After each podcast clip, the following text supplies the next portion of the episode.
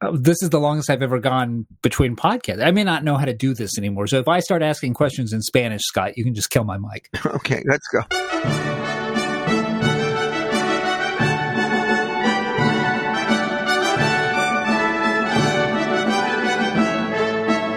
Welcome back. It's episode 147 of the Hoover Institution's Law Talk podcast, coming to you, as we always do, from the faculty lounge of the Epstein and Yoo's School of Law, where we do teach critical race theory, but it's just the name for John's course on Mario Kart. I'm your host, Troy Senik, former White House speechwriter, co-founder of Kite and Key, and guy who learned the hard way that Peloton frowns on the use of motorcycles.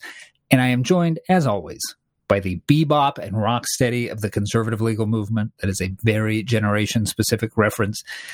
They are Richard Epstein, the Peter and Kirsten Bedford Senior Fellow at the Hoover Institution, the Lawrence A. Tisch Professor of Law at NYU, and Senior Lecturer at the University of Chicago, and John Yoo, Visiting Fellow at the Hoover Institution, the Emanuel S. Heller Professor of Law at the University of California, Berkeley, and former Deputy Assistant Attorney General in the Bush administration.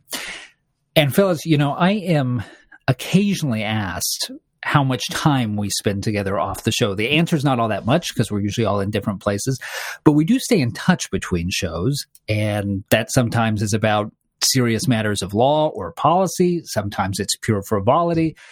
And sometimes, as in the past few weeks, it's Richard feeling like it's vitally important that we all know about his struggles trying to return an iron to Amazon. Why did we get eight emails from you on this topic? well, because in fact, it turns out to be an interesting and happy story. Uh, we got this thing. We got two instead of one. My wife sent it back with the return label. And The next day, what we do is we get an announcement that the label was invalid, that you had to wait three days, and that they're not going to give you a credit because you're supposed to use the FedEx label. Uh, so I'm sitting there trying to compose my class action consumer suit, saying this is the most outrageous thing that I ever heard. Uh, but then it's a happy story. Amazon must have gotten a torrent complaint about its rather high-handed strategy, and so uh, a day or so later, we got another email saying they would take the packages back after all. I think it's actually a very nice story uh, because what it does show you is that even large corporations like Amazon do worry about their reputation. I won't tell you about my various other consumer struggles because they're still pending, and I don't know whether they'll be happy or not. Uh, uh, but I think that the Supreme Court is probably more instant. But the lesson to go, and it's something that Lina Khan should learn is that when you're talking about a company like Amazon, even dealing with pipsqueaks like individual consumers buying irons and the like, they understand that if they do something which is widely understood and perceived to be unfair, they're going to pay a very heavy reputational price. And I, I give them hats off for making the correction. But I really want to know is whether they fired the guy who made the original decision to stiff all of their customers on the returns. End of story.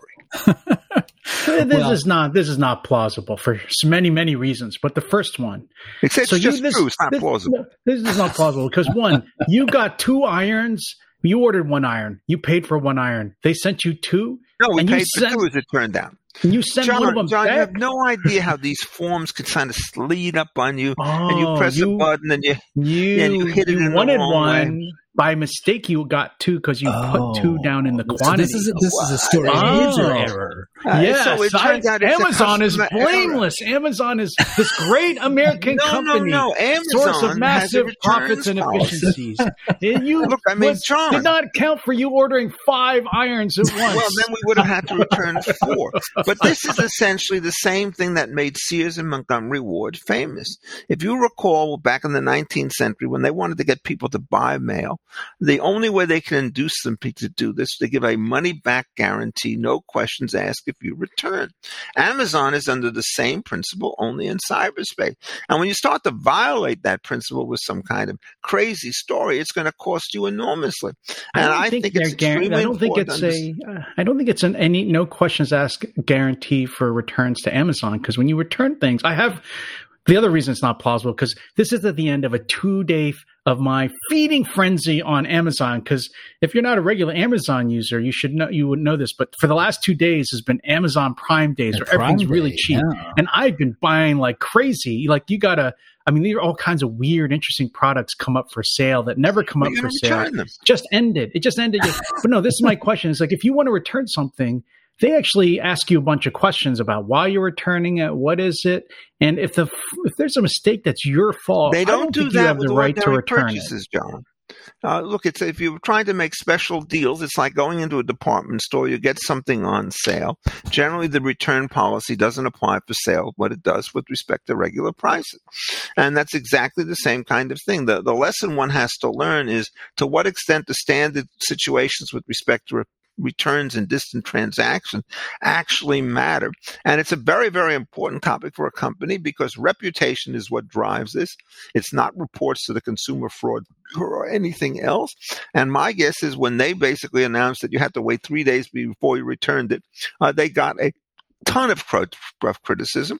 And so I think, in fact, it kind of shows how markets work. And I hope Lina Khan will take due note of this. And when she does her next Amazon attack, will defend the company against certain kinds of scurrilous. You, Richard, what you should have done is you should have taken second undesired iron, gone out onto the streets of New York and sold it for cash for more than you paid Amazon for it. John, and not I mean, and not charge John, anyone you've never sales heard tax. of Ronald Coase of blessed memory.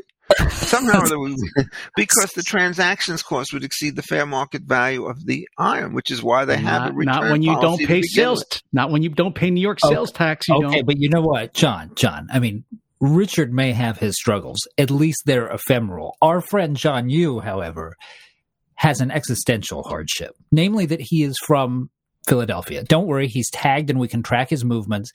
But John, you I'm are there right coming, now. You are coming to us from Philly for this installment of the show. And given your constellation of interests, I can't believe I've never asked you this before. But the great debate in your home city, of course, is over whether Pat's or Geno's makes the better Philly cheesesteak. You must have an opinion on this. Yeah, but why is this? Why is there a problem? This has been going on for decades. No, no, no. The the problem was the fact that you are from Philadelphia. Oh, oh, well, yeah. yeah, yeah. That mean, was the is- existential problem. Yeah. Well, you know, there's a helicopter. Hold on a second. There's a helicopter going over, no doubt, Proving looking for point. me as you just sick them on me. but I, I hate to say it, but even though I know there's uh, schools of thought behind each one, I like them both equally. But if I had to go to only one, I would go to Geno's because Geno's at least is an Italian name, and I would favor that over Pat's, which I assume is short for Patrick. And I don't see how the Irish got a foothold into making cheesesteaks. Follow up question is is is Cheez Whiz acceptable? Oh, but they both use Cheez Whiz.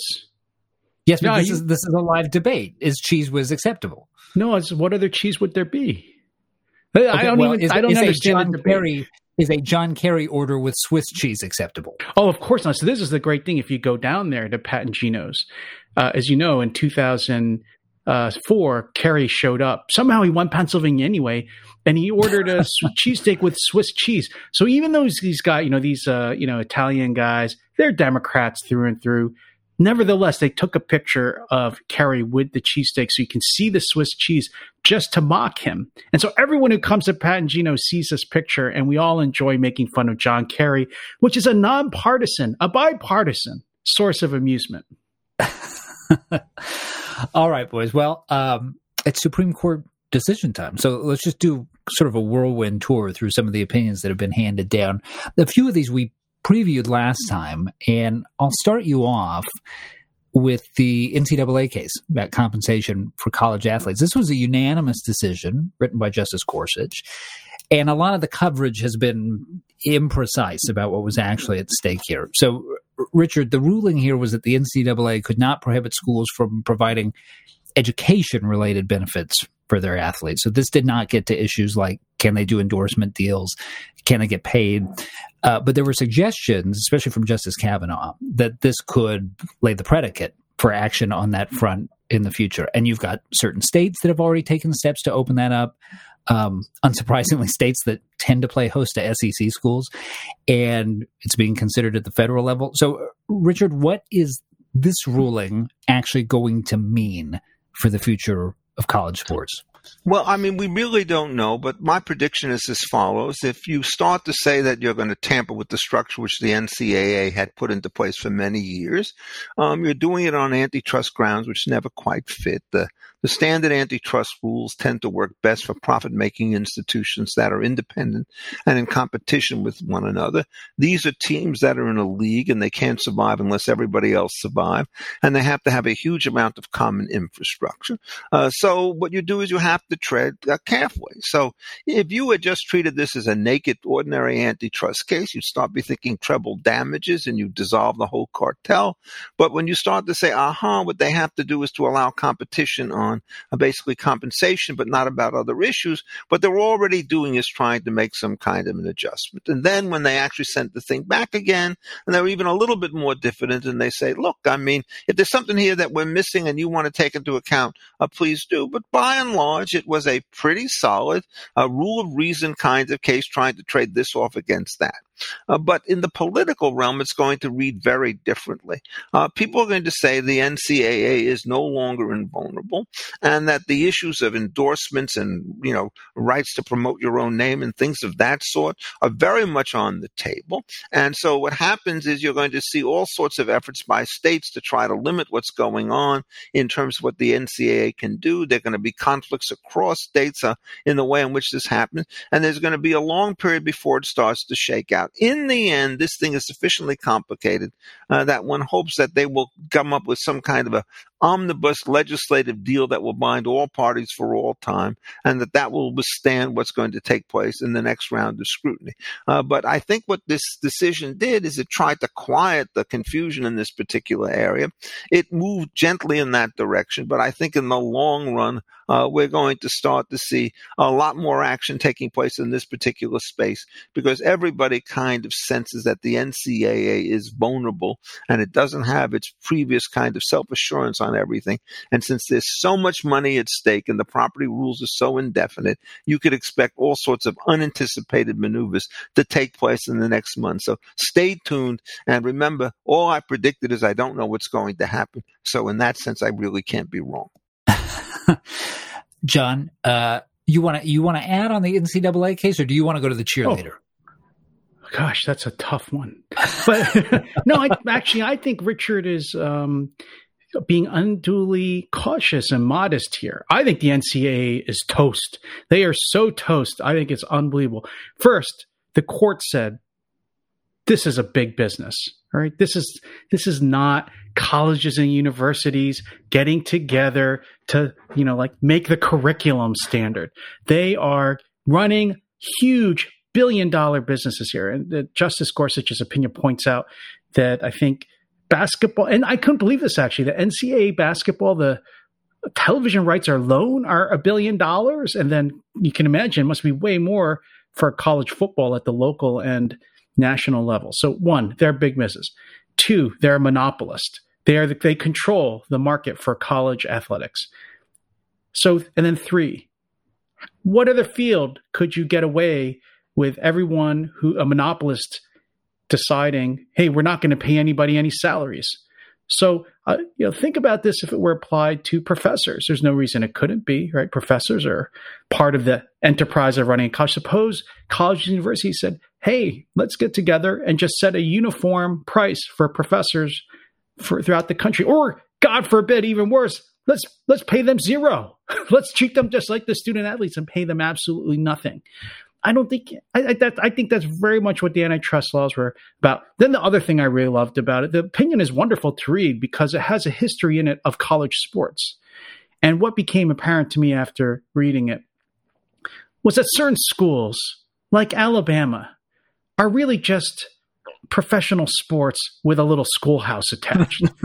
because I mean, the amount of money that's they were giving, the salaries that the coaches. This is the other interesting thing because they can't compete for student athletes, the colleges are still spending money. They still want to win. So they just spend the money on coaches. There are assistant coaches on football teams that make over a million dollars and they spend it on gyms and facilities and you know, anything else but worth every students. penny, John.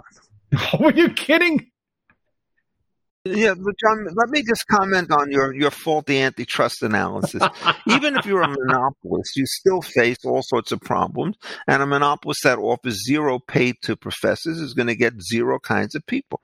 Uh, the non cash benefits that are given to these particular players, the scholarships they get, the opportunities they get, mean that it's a winning deal. The real question is whether or not they should get more, not that they're going to get nothing.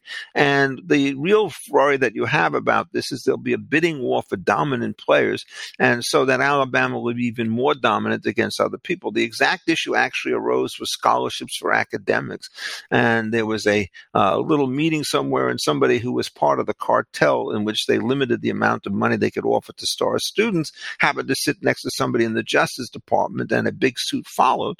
Uh, but the problem that you have and is that's a violation that everybody can bid too. for the strongest students. They're all going to end up at three or four institutions, and so the balance is going to be lost. So this is not an unambiguous good.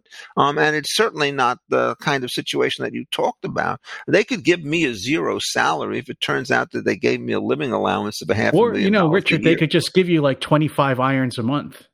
Well, they can give me oh, 25 a month. John. Well, that's right. And I could eat all of them and sell them to you.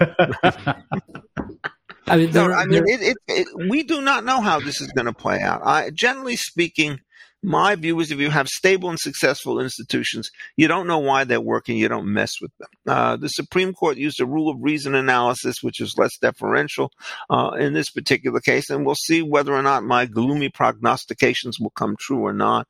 My view is this is going to be sufficiently open ended that um, there are going to be some unhappy Let me, consequences that nobody so let me let me ask. Let me. I, I buy your point that it's different than say steel or you know the iron. Let's keep it on irons. Rowenta irons. So I mean, there's a market for that. You wouldn't want all the iron makers to collude, set prices, set wages, and so on. Yeah. So the, your point is that college sports are different because you need a certain range of equality so that the games are competitive, right? So if they weren't competitive, if if the best players just went for a few teams, then people would lose interest and the market will go down. So one issue I have with that is there's a lot of good college football players and they're not all going to go to Alabama. There's a lot more of them because we see that right now. Even if Alabama could have the top 64 Troy will correct us because he he knows these things. But if there's like 64 players on a college football team, there's still so many more that they're all not going to be at Uh, Alabama. John, I mean, and then two, I, I we just- still love losing teams. Like I still love my lose. I mean, I'm from Philadelphia for Christ's sake. I'm still loyal to my losing teams. I don't want them to be the Yankees. Yeah, you, no, you John, Richard, I- are a fan of the Yankees, but I'm a fan of the Philadelphia Phillies. I like them losing hundred years in a row just when they win that one year of World. So that's much more meaningful to me than being a Yankees fan and having win after win arc. after They win. haven't won in 10 yet, John. When they rate college football athletes, they rate them down. I mean, every position gets people rated one to maybe two or 300. The difference between a number one rating and a number 50 rating and that stuff is simply enormous. Because what you have to do is to ask how many of these guys are going to make it into the professional draft. And barring. Oh no, my point's different. It's still people still love watching college they, sports, they, they even won't with love watching it. I mean, the last two football games I went to 45 years ago both ended in the same identical score of 69 to nothing. Well, that's because it was University of Chicago's finest. Well, that was one was the University of Chicago, the other was the Well, University of Indiana. But I mean, did my that. high school team could beat the University of Chicago. football not anymore, guy. not anymore. Well, that's correct because they That- got rid of football. slander, slander. But we John, digress. John, to to your point earlier, then I'll transition us over. I had to look this up to make sure I had the number right, but ESPN a couple of years ago put together a map, which you can. This is all over the internet, and the number is forty. Forty is the number of states in which the highest paid public employee uh, is a coach in an NCAA college program. So, um, on a kind of related topic, I'm going to move you over to we got a ruling just this morning, another case that we talked about before. This is the cheerleader from Pennsylvania who was disappointed that she got relegated to the uh, relegated to the JV squad. Posted a vulgar message on Snapchat saying essentially "f cheer." Someone takes a screenshot. That would itself would be a great cheer, by the way. Someone takes a screenshot, shares it with a coach. She gets suspended, and her family sues, saying she was off campus when she posted this, and thus it is beyond the reach of school discipline. This is a First Amendment violation for the school to discipline her this way. And the court agreed. Almost unanimously. This was an eight to one decision written by Justice Breyer. But as always in an eight to one case, the most interesting part is the one, which in this case was your old boss, was Justice Thomas. And his argument in dissent was that this represented a departure from the historical standards that would apply here. And he wrote this is a brief quote from his dissent the purpose and effect of the student's speech was to degrade the program and cheerleading staff in front of other pupils, thus having a direct and immediate tendency to subvert the cheerleading coach's authority. As a result, the coach had authority to discipline the student. Close quote. In other words, yes, this is off campus, but it's so directly related to school discipline that it's fair game. What do you make of this dissent?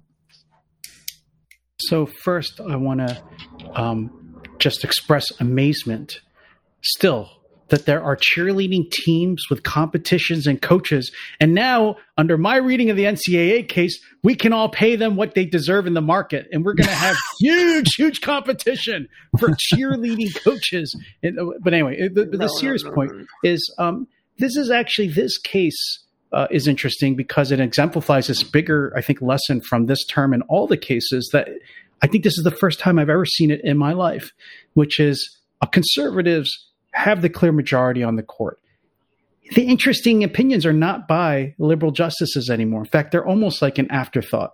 The interesting things to read are the debates that are taking place between the conservatives. And so, if you look at this case, it's actually um, six in the majority. There's two justice concurrence, Alito and Gorsuch, and then Thomas in dissent. Gorsuch, Alito, and Thomas actually agree on a different framework for how to analyze this. They just differ on the outcome. And so this is actually another example where you see Gorsuch, Alito, and Thomas, who are the more conservative members of the court now, on going off in one direction. And you see Barrett and Kavanaugh sticking with the Chief Justice. And then I think this is what's happening over and over again. And then the liberals are joining on with Chief Justice Roberts because they want to have some influence. Um, and you can see it in a case like this. Uh, that, so that's one. And the so then the second thing is what is really going on here is um, Thomas, Alito, and Gorsuch do not want to really take a very broad free speech rights here with school, um, but they've been trying to figure out why is it that free speech rights are reduced when you're in school when what this cheerleader said would clearly be uh, and obviously would be protected without any question if she were an adult if she were not in school and she was just suppose she was just a parent saying this about their cheerleading school so about the cheer so their argument uh, all three of them their argument is that the reason why schools have this right is because they have in a way been delegated the right from their parents to control the speech of the children. And so their argument is a really interesting argument. I mean, I just, you know, hadn't thought about too deeply before. Their argument is um, under the law, children actually don't have much free speech rights because they're under the control of their parents legally. The parents can decide legally how much speech the children can uh, exercise. I know this is news to you, Troy, because God knows what you were posting on the internet as a child without your parents knowing. It was not great. In fact, it's basically what you've been doing. you you made a career out of it. Think about it. so, but well, just one last point. So their argument is the only reason the school here has any right at all to control the speech of the child is because the parents have that right and they kind of gave it to the school when the children when they chose to put their kids in the school. And then the last interesting point and again this is the difference is should we still uh, subject that school to tough scrutiny? Because now parents don't have the right to refuse to send you to school. The school the you know the government coerces families basically in a lot of states including pennsylvania effectively coerces them to go to public school unless they take some you know private school option. And so that might actually change the speech analysis. It might actually mean that uh, the government has to be far far more respectful of free speech rights than the parents would be because the government forced the parents to hand the kids over to them. Um, look, I have a slightly different take on this. Uh, Justice Breyer is the great balancer, and he tried to pull that act off here, and one has to decide whether he's right or wrong. And his attitude is, look, I'm going to tell you the things that I'm really going to deal with. If you see somebody getting online and making physical threats uh, uh, to essentially um, damage or to hurt a teacher or a fellow student or to blow up the building, that kind of stuff I'm going to stop. and I would stop that, of course, with an adult. But his attitude with respect to obscenity and so forth is that's just ordinary English at this particular point in time. And um, I don't think anybody else even thinks the second of it. You see all these words in the New Yorker and the New York Times. You never did it 20 years ago. So screw all of this stuff. It's just not a big enough deal to start to worry. We never about. would have said screw on this podcast. I know. 10 I, am trying to be extremely delicate because I don't wish to offend the tender ears of an audience who does not familiar with all of these obscenities. Um, but that's the. I think that's the kind of attitude that he's starting to take, and it's also it made a difference. It was on Snapchat and it disappeared after an hour. He tries to take everything into account, but as is always the case with the balancing test, sooner or later there's going to be a kind of a mushy middle. Um, and I have some sympathy for Breyer because I think he's certainly right in the cases where uh, what you would want to do is to, shall we say, um, uh, try to threaten the school. But suppose it turned out what the student said was no obscenity, but announced, I think that the administration is totally craven under these circumstances because they don't have respect for people. Uh, they don't care about merit. They tend to be biased for reasons of race, gender, and so forth. Under those circumstances, um, uh, would he uh, say that it's fully protected? I think the answer is yes. But I also think that Justice Thomas would start to say that it's yes, even though that's also a direct challenge to the authority in question. And in many ways, rather than being a moment of exasperation, it's a reason challenge, which might make people more nervous. And so the next sentence they say is because you should see what they did to Susie or to Charlie. And, you know, this is just part of a pattern and practice of terrible behavior. At that particular point, you get an emergency meeting of the school board to see whether or not there was some form of gender inequity out of all of this.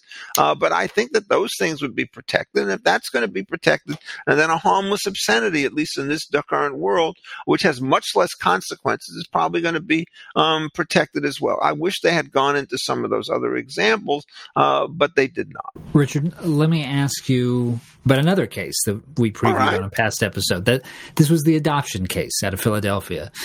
So the issue here was that the Philadelphia City Council had passed an anti-discrimination resolution which called on the city's Department of Human Services which works on foster care placement, to stop making referrals to Catholic social services because they wouldn't place children with same sex couples. Catholic social services then sued on First Amendment grounds, saying they were being forced to choose between their faith and, and carrying out their mission on foster care. Interesting outcome here in that the court ruled unanimously that this was, in fact, a First Amendment violation. Mm-hmm. However, they also ruled six to three that that did not necessitate revisiting employment division versus Smith, which is the one of the major precedents here. Justice Alito was one of the three dissenting there, and he said that as a result of how narrow this ruling was, the opinion this is the kind of great quote might as well be written on the dissolving paper sold in magic shops. So um, unpack this for us. Maybe start by reminding our audience what Employment Division did and then why it's so important that the court did not get to it here. All right. Well, I mean, speaking about all time blunders of Antonin Scalia, I would think that Smith is pretty high on that list. And it was a decision in which it turned out that there was an employee working for a government agency who had smoked peyote. And it turned out that this was a violation of the criminal law. Uh, the prosecutor refused to prosecute on the grounds that if you're doing this as part of a religious ceremony, you're not any great threat to me. And so he was then dismissed. And what he then did is he applied to get these unemployment benefits after there was a declination to prosecute. And it turned out what Justice Scalia said is, you know, so long as this is a criminal law which has equal applicability to all people, regardless of their religion and faith, uh, we can use it, notwithstanding the fact that it has a disparate impact on people of certain kinds of religion. Uh, to do this, he had to distinguish, and he did a very bad job of it. A couple of earlier presidents, Sherbert and Verner, having to do with release time, tough case, and then the Wisconsin against Yoder having to do with the Amish ability to educate their own children. But the net effect of his decision is that if a government agency wanted to tell Jewish or Muslim people uh, that in order for you to be in the army, you can't wear a headgear of one kind or another, um, uh, that would be perfectly okay because they imposed that on people who had no religion.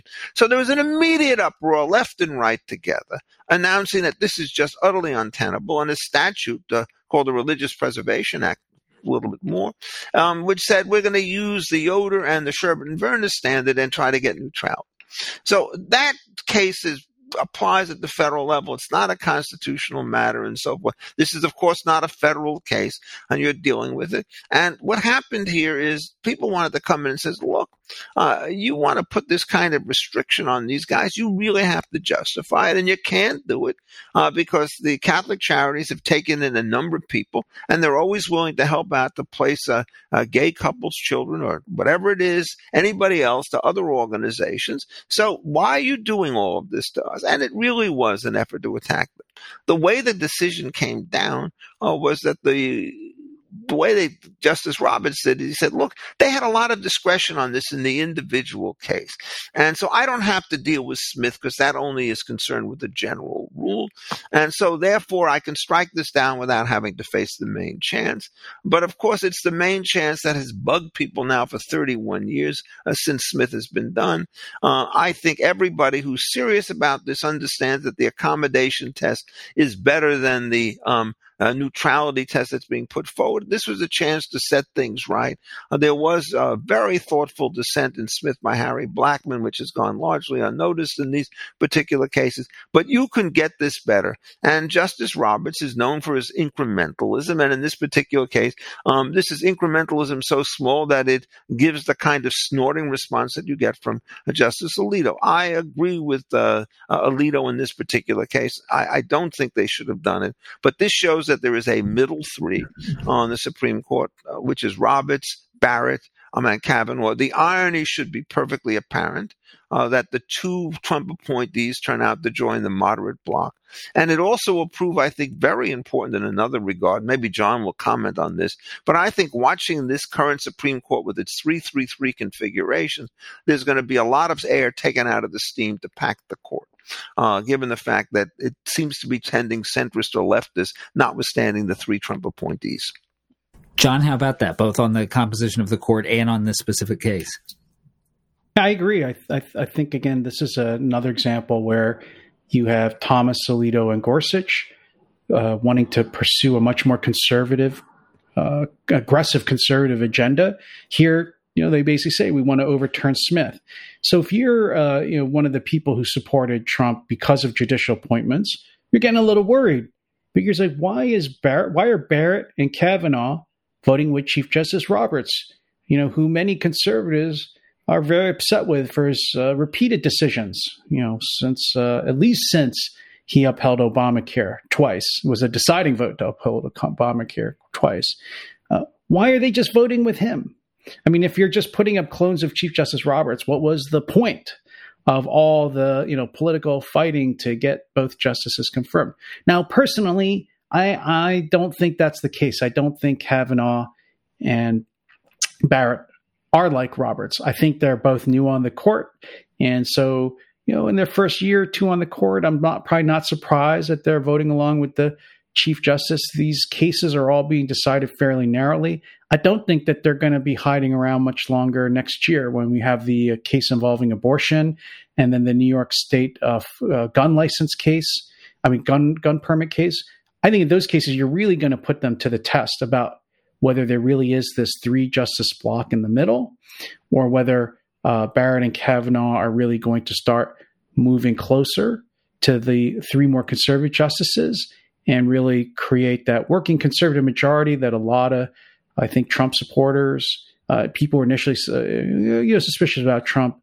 What they really supported him for was to put conservative judges on the court. In terms of this case, you know, I I actually, um, you know, I'm sitting in Philadelphia right now, and you know, Philadelphia and the NCAA, they both have the dubious honor of losing at the Supreme Court nine to zero. Now, I mean, I'm used to. I, I think they both should lose nine to zero. I, I don't know whether it stands well for the NCAA to be sitting down there with the city of Philadelphia, who I think everybody knew was going to lose this case because their policy was so outrageous.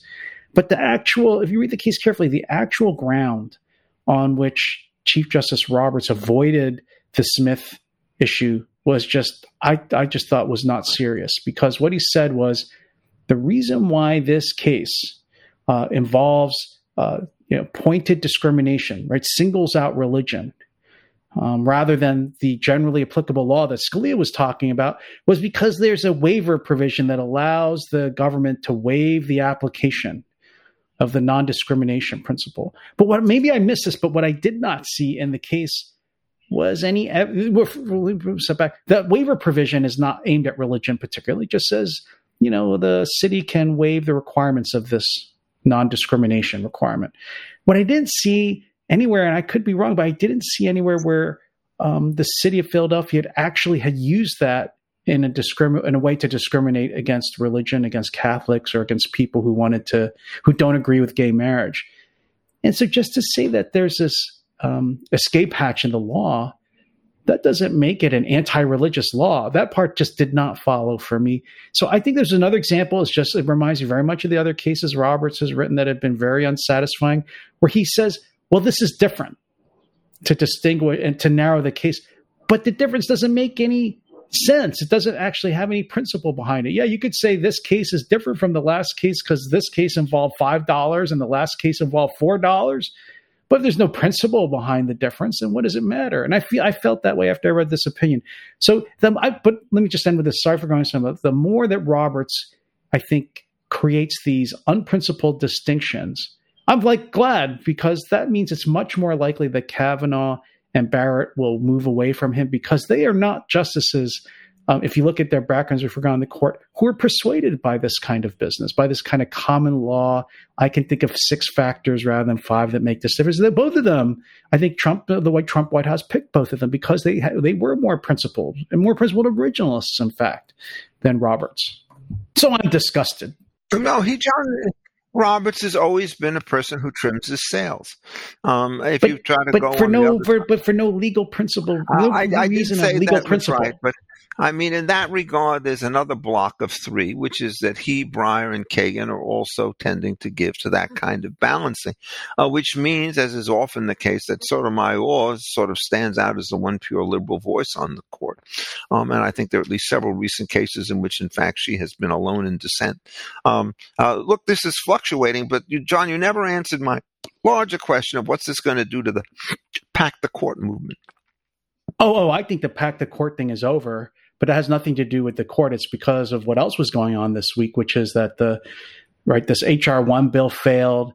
The effort to get rid of the filibusters failed. You know, Manchin and Senators Manchin and Sinema have you know printed op-eds saying they're going to keep the filibuster, support the filibuster. So that means all these crazy leftist ideas about adding DC as a state, about packing the Supreme Court, and so on. I think they're all now sitting at the bottom of Joe Manchin's dustbin in his office. Well, I agree. I think that's the most important development. It is ironic uh, uh, that the Trump tirades, which largely contributed to having two Democrats win in the Georgia runoff election, we now have the two of them essentially standing rock solid on this point. Uh, Manchin did propose, I think, a very dubious uh, compromise for the Voting Act, which I don't think will go anywhere. Uh, my hope is that uh, this will keep strong under these circumstances. Uh, I do think, in effect, that the Biden administration has been very slow. And so, just again to divert, since it's an interesting topic, I'm going to ask John, and Troy can answer too. Moderator Epstein, um, the pace of the pace of judicial nominations confirmed. I think there've been two district court judges. Um, I don't see this speeding up very much. Richard, first of all, I've been on many, many panels with you I have never seen you be the moderator. This disturbs I, me oh, greatly. I mean, no one's inviting. No one's inviting Richard Epstein. No one's inviting Richard Epstein to a panel to hear you be the moderator. I hate to disappoint you, I and I don't expect you to be the moderator. You'd be the most biased moderator. It'd be like giving some team too many players. Scan- John, I mean, that would be unfair. Scandalous, scandalous. I'm very role sensitive. Very role sensitive. As a moderator, I try to moderate. But, but anyhow, let me we respond to your point to about the because yeah, the, it's too me, painful to listen to my character being besmirched by a good friend.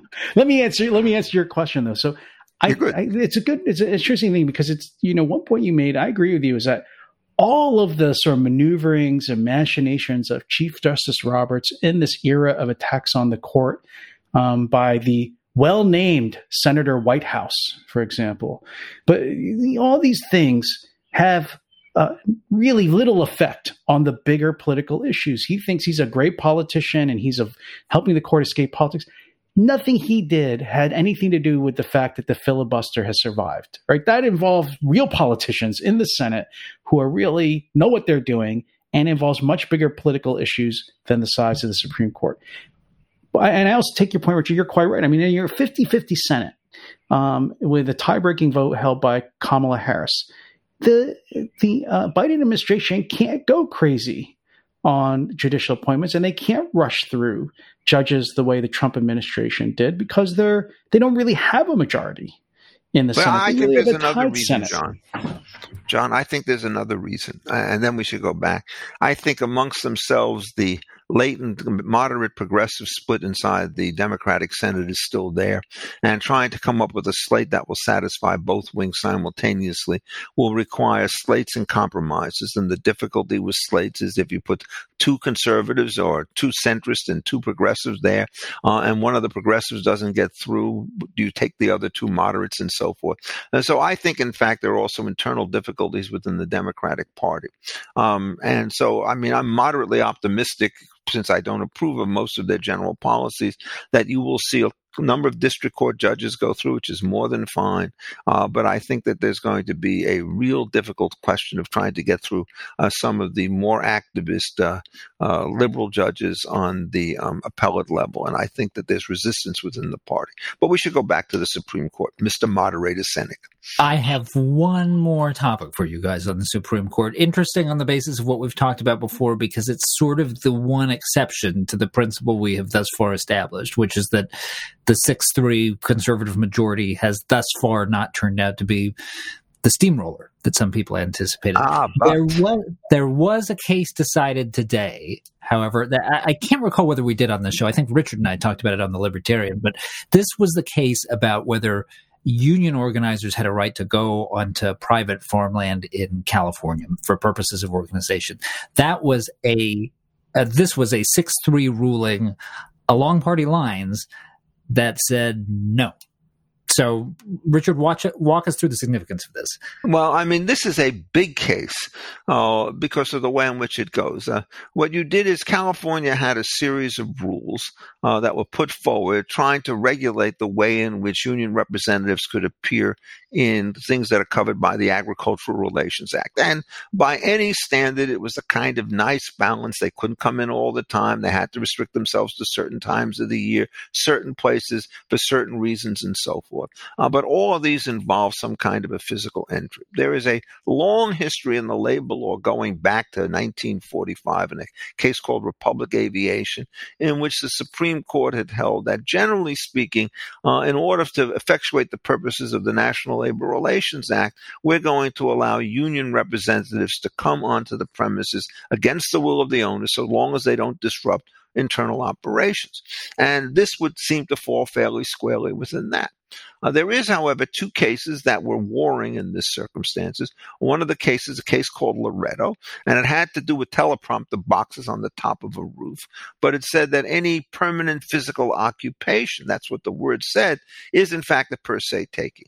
And then there is the Penn Central case, which comes out, uh, which says for quote mere regulations, uh, it turns out we use a balancing test, which the way it has turned out, the government tends to win 95% of the time. Uh, so if you this a, a kind of a regulation on access, it would be Penn Central and they would win. Uh, but what the Supreme Court did is they forgot about the permanent word in Loretto and they said these are physical entries and it doesn't matter that it's temporary and it doesn't matter that it's for limited purposes and it doesn't matter that it disrupt the attitude. A trespass is a trespass is a trespass. Now that in essentially is a genuine switch and what it does is it immediately brings into play every other kind of regulation in which people have been able uh, to enter. And the most important one of these is, is rent control, not discussed in this particular case, um, and was expressly exempted from the Loretto rule way back when Justice Marshall wrote this in about 1982 or so. Uh, that has been gone. Uh, but now, in effect, this thing may well turn out to lead to a genuine transformation in which uh, uh, the basic rule of Loretto that a physical occupation, however large or small, on somebody else's property without necessity and without consent is going to be unconstitutional. So uh, this was the three in the center joining with the three on the right. Uh, Justice Breyer essentially started to say, let's balance again as he always does. And he's a Penn Central man. Um, I think that the potential to move things is really very, very great in this particular case because given the thoroughness with which they struck down all the limiting conditions, it seems as though there's a genuine reorientation of the line between possession and mere regulation, which has dominated the law since 1978 when the Penn Central case came down. John, uh, good news for you, obviously, because of your Northern California cannabis farm. But beyond that, your your reaction to this case. well, first, I should disclose I'm on the uh, board of the Pacific Legal Foundation, which represented the um, property owner here. And uh, yeah, I think this is, as you as you point out, Troy, in your uh, introduction of the case, this is sort of the more old fashioned conservative liberal split that I think a lot of conservatives were hoping for, where you saw a unanimous court uh, not unanimous, I mean united, united conservative wing of six justices, uh, uh, you know, holding on restoring some strength to certain kinds of rights which have been had been ignored. Uh, in fact, have been downgraded by the New Deal Court and the Warren Court, such as economic liberties. Um, you know, we could. Uh, it. Uh, I, I join in the celebration. People who are listening or people who've read these cases, you know, should recognize that it was one young Richard Epstein who called for the reinvigoration of the takings clause in the Me? early ni- early mid 1980s 40 this is what's so scary richard. 40 years ago.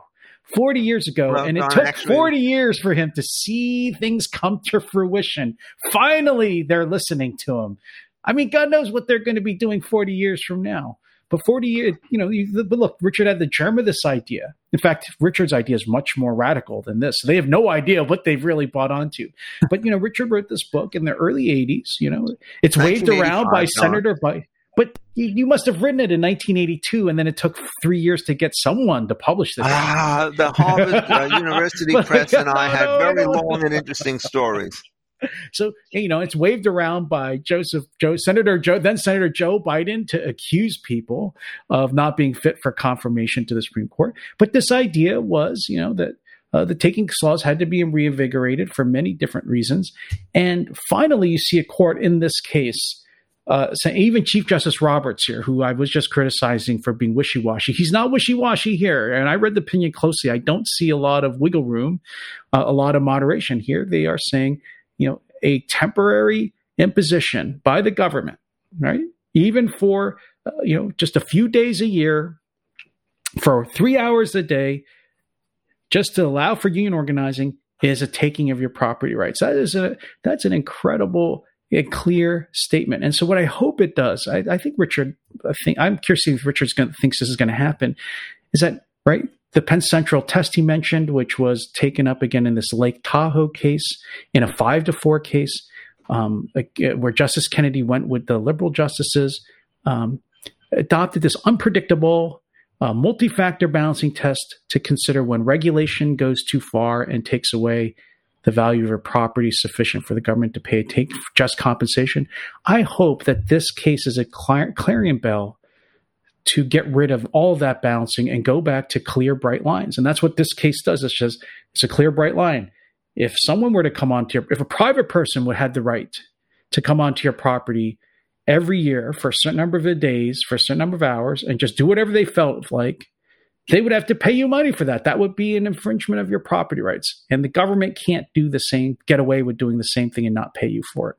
And so I hope that bright line rule is the one that the court's going to breathe new life into with this new six justice majority. There's also something else that needs to be done, uh, which has not been done, but I think Alito is sensitive to this in particular. Uh, these are takings for private purposes. That is, when you decide that you are going to let a union come on in order to organize, the primary beneficiary is the union. Uh, the union would always say that there are huge social benefits that come from union organization. To put it mildly, that is a disputed proposition. I think, in fact, all the externalities for the rest of the world are negative with union union monopolies and so on. And so the next question is, with some of these cases, will there be a reinvigoration of the public use clause that is parallel to that which seems to have with respect to the physical taking stuff? Uh, the whole law in this area is incredibly rickety. There was a case called Armstrong against the United States, which said you want to put a ship lien on a boat. Uh, that's a taking because the materialman's lien is a property interest. Now, what happens is when you get to Penn Central, what you're doing is you're limiting the use of air rights. Well, that's also a partial interest in property. And what Justice Brennan did was engage in one of the great ploys of all time, saying, God, there's no per se rule here. Everything is ad hoc. And what ad hoc means is that we're going to allow this to be sustained. But in its own sphere, uh, Penn Central is an air rights case that should be subject to the same analysis as the union case and the same analysis as the ship liens case. So I think there's enormous precedent here. Uh, you were certainly right that I was abused when I wrote my takings book. I can't begin to describe to you, but one particularly and you loved every second of it. I, I know you don't love it when you're sitting in a room with people who want to knife you, but there was one review that was not quite published in this form, which began: "This shaggy dog will prevent, you know, will tempt every passerby to give give it a kick. That's the way the thing began. um, uh, I mean, you know, wait, wait, I mean, wait, wait, is this is this some old New York City proverb one learns growing up in the fifties? No, I no, no. This was my, my, my late friend Joe Sax, um, who decided that he would. Oh, yeah, my my colleague, I very Joe good. Sax was Joe Sax was the chair of the appointments committee at Berkeley, who hired me. I understand, me. and and and he wrote some very important articles in many many ways. But this did it. I mean, one has to understand in the 1980s when I wrote the Takings book uh, there was the first time since the Federal Society formed and so forth, a systematic challenge to the right against New Deal incrementalism, which essentially had dominated the world and was challenged in the 70s more by critical legal studies and a little bit by law and economics. Uh, but the thing that I did was to challenge it on constitutional grounds and to do so on the basis of grand theory. And that provoked all sorts of very strong reactions because nobody likes to lose a constitutional monopoly. And the attitude that most of the people on the government left side had was, well, the law and economics guys, they're talking about corporate boards. Who cares about them? The critical studies guys, well, they're doing the kinds of things that we want. Uh, maybe they'll move it, maybe they won't, but we are running the center. And then this takings book comes along and declares on page 281 if you care that the whole new deal is unconstitutional and tries to live to tell the story. Well as you say john it's 36 years. It's a long time to get even partial vindication. Nobody will ever acknowledge the book and an opinion that's being written. I, I fair to say that. Um, but you're certainly right that the ghost of richard epstein's still alive and kicking and seems to have worked its way uh, through that particular uh, opinion.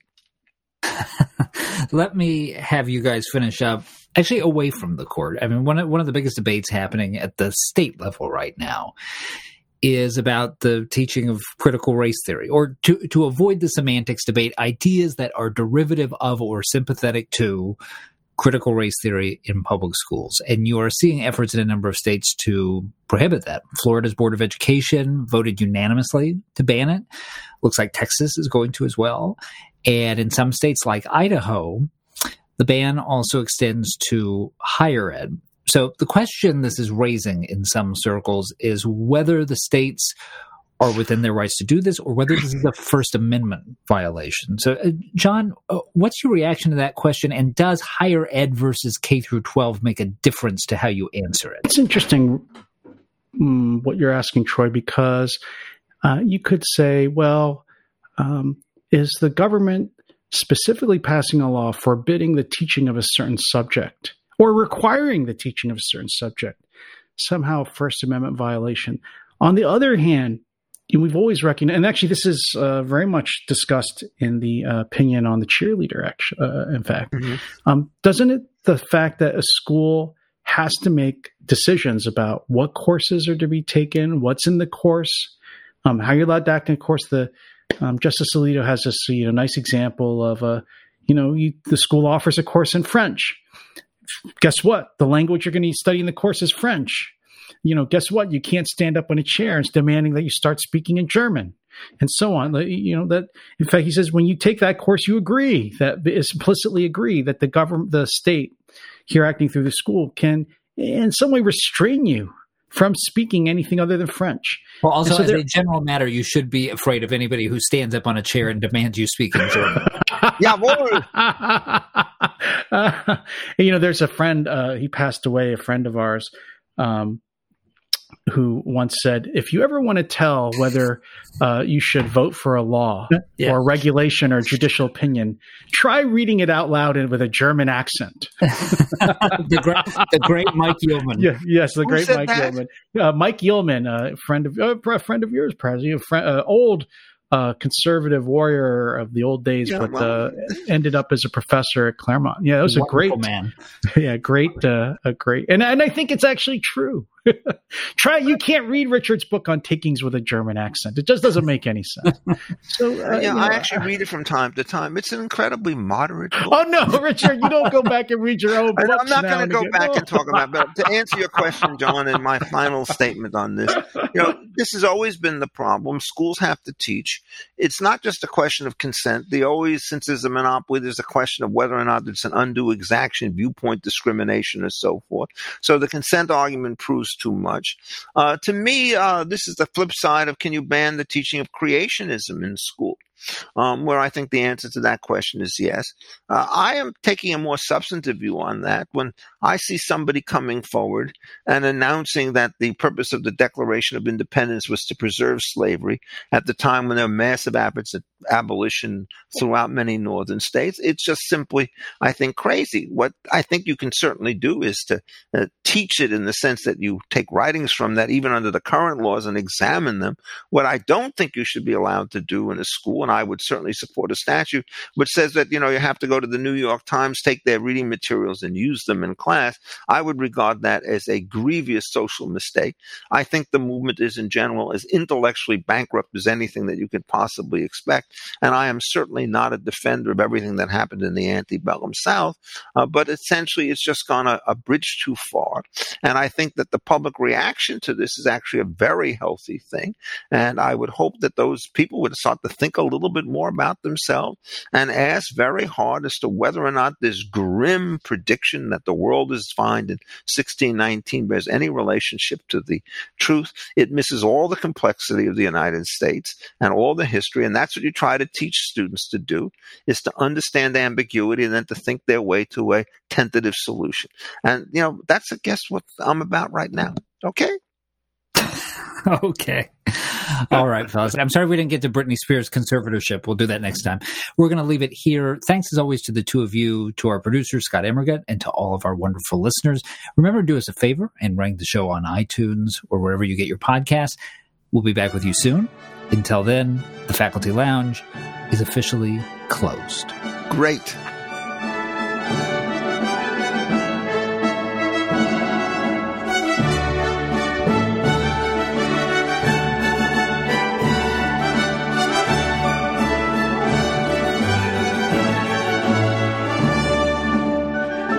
This podcast is a production of the Hoover Institution, where we advance ideas that define a free society and improve the human condition. For more information about our work or to listen to more of our podcasts or watch our videos, please visit hoover.org.